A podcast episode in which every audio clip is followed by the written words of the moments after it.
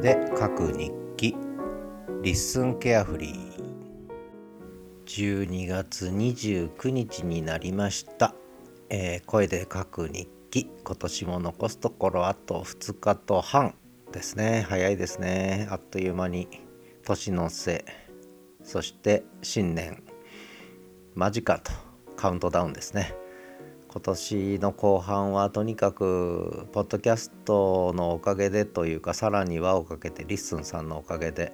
もう8月以降は8 9 10 11 12 4ヶ月、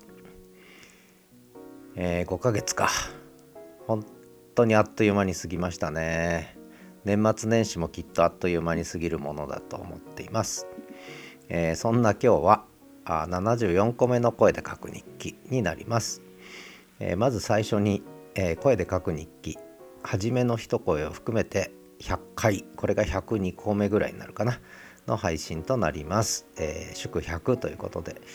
えー、リスンニュースでもお祝いいただきましてありがとうございました。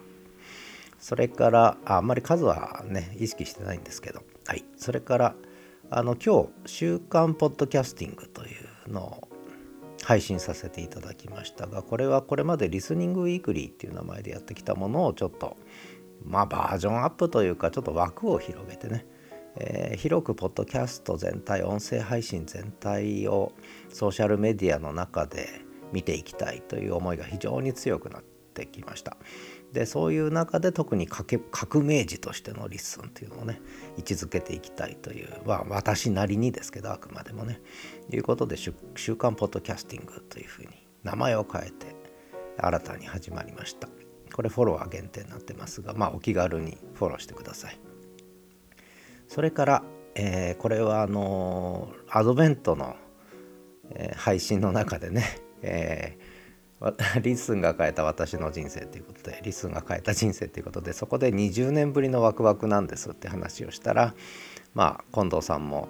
それに反応してくださいましてこの20年ぶりってのはどっかで何かありますねって話なのでこの20年ぶりのワクワクの正体を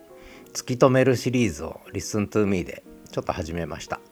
えー、結構くどい内容なので あんまり聞かれる方もいないと思うしいいねもつかないんですけどスターもつかないんですがまあそれは全然いいんですが私なりにやっぱりこの20年ぶりのワクワクの正体、えー、を次の20年まあ私あと20年も生きてないと思うんですけれども見通す上でもやっぱりちょっとはっきりさせておきたいなと思ってるっていうことです。まあそんなことでその位置を、えー、インターネットラジオ時代の経験。これちょうど20年前なんですけど何があったのかをちょっとね探っていきたいなと思ってます。このシリーズはちょっと 3, 3つぐらい続くんじゃないかな。それからえー、っと「ザ・東一郎散歩」これはまあちょっとズルなんですけどもあの別番組の、えー、クリッピングです。クリッピング。このクリッピングっていうのも実はね切り抜きですけどやっぱりこれから増えてくると思っててもうすでにねあるんですけどクリッピングひろゆきクリッピングとかね切り抜きとかあるんですがやっぱりこの切り抜き時代に入るぞとこれはやっぱり文字起こしで可視化されるということとも関連してそれから私がよく言ってるエピソード単位で聞かれる時代番組単位ではなくてねに入るっていうことでやっぱりそうするとクリッピング切り抜き美味しいとこだけつまみ食いというねことはやっぱ出てくんじゃないかなと思って「ザ・東一郎散歩」これは台湾のファーストーリーというホストでね実験的に配信始めてで YouTube に再生リストができるんですね。そうすると YouTube からこの「ザ・東一郎散歩」だけを、えー、聞く人っての出てくる可能性がある。で私実はあの東一郎くんの YouTube 持ってまして今多分630何人ぐらいフォローしてくれてる登録してくれてるんですよね。でえー、でインスタの方も1800人ぐらい東一郎くん。私より人気あるんですけど東一郎くんの方がね。なので、えー、そういった方にもこう告知していくと結構面白いのかななんて思ってね「ザ・東一郎散歩」切り出してみました、えー、切り抜きクリッピング。ね。これからちょっといくつかやるかと思います。こういうことをね。それからあとブログ展開を今始めててでこれはいろんな思いがあってブログ展開始めたんですがあのあっちこっちでも語ってますけど今日からの配信始めた週刊ポッドキャスティングここではそういった文字配信と音声配信の関係も含めてねつまりソーシャルメディア全体の中で文字配信ブログとか含めてね、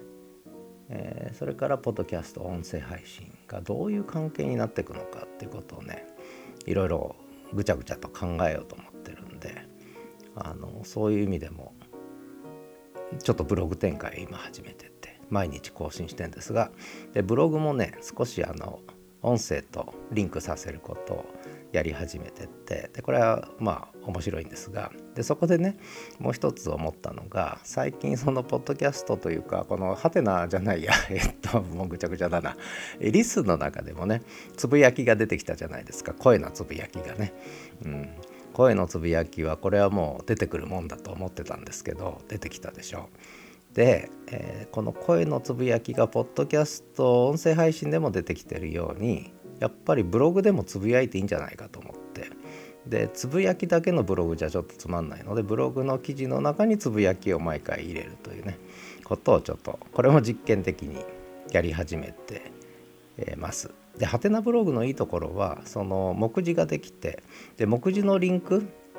をちゃんとその都度違うタイトルにしとけばこれパーマリンクっていうんですか？あのちゃんとそこに飛ぶんですよね。でこれは面白いなということでこれもちょっと、えー、使わせていただいてます。うん、とにかくいろんなものをいろいろとこう絡めながらね、えー、リンクしていくというのは結構面白いんじゃないかななんてね思い始めててもう全部実験なんですけどね、えー、実験やらせていただいてるということです。それからあとはもう一個なんか話そうと思ってて今ふっと頭が真っ白けになっちゃいました。嫌ですね。年取ると。あの頭が真っ白けになっちゃうということで、えー、本当に忘れちゃいました。ダメですね。思い出せませんので、えー、天気の話しようかな。札幌は今日は気温は0度前後。あったかいですね。0度前後。まあずっといると寒くなってくるんですけど。で朝のうち曇ってたんですが今はちょっと日差しが多少出てる、まあ、薄曇りですかね。雪は降る気配はないです。なんか気温があんまり下がらないですね。まだね。これからしばらくこんな感じの0度前後の、えー、気温が続くんじゃないかな。まあ過ごしやすいですね。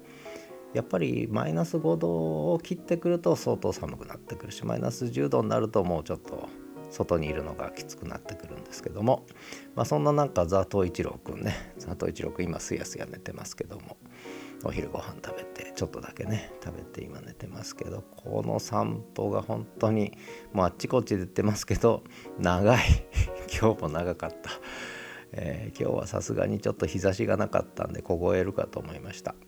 で希望の光なんていう一声をねあのついつい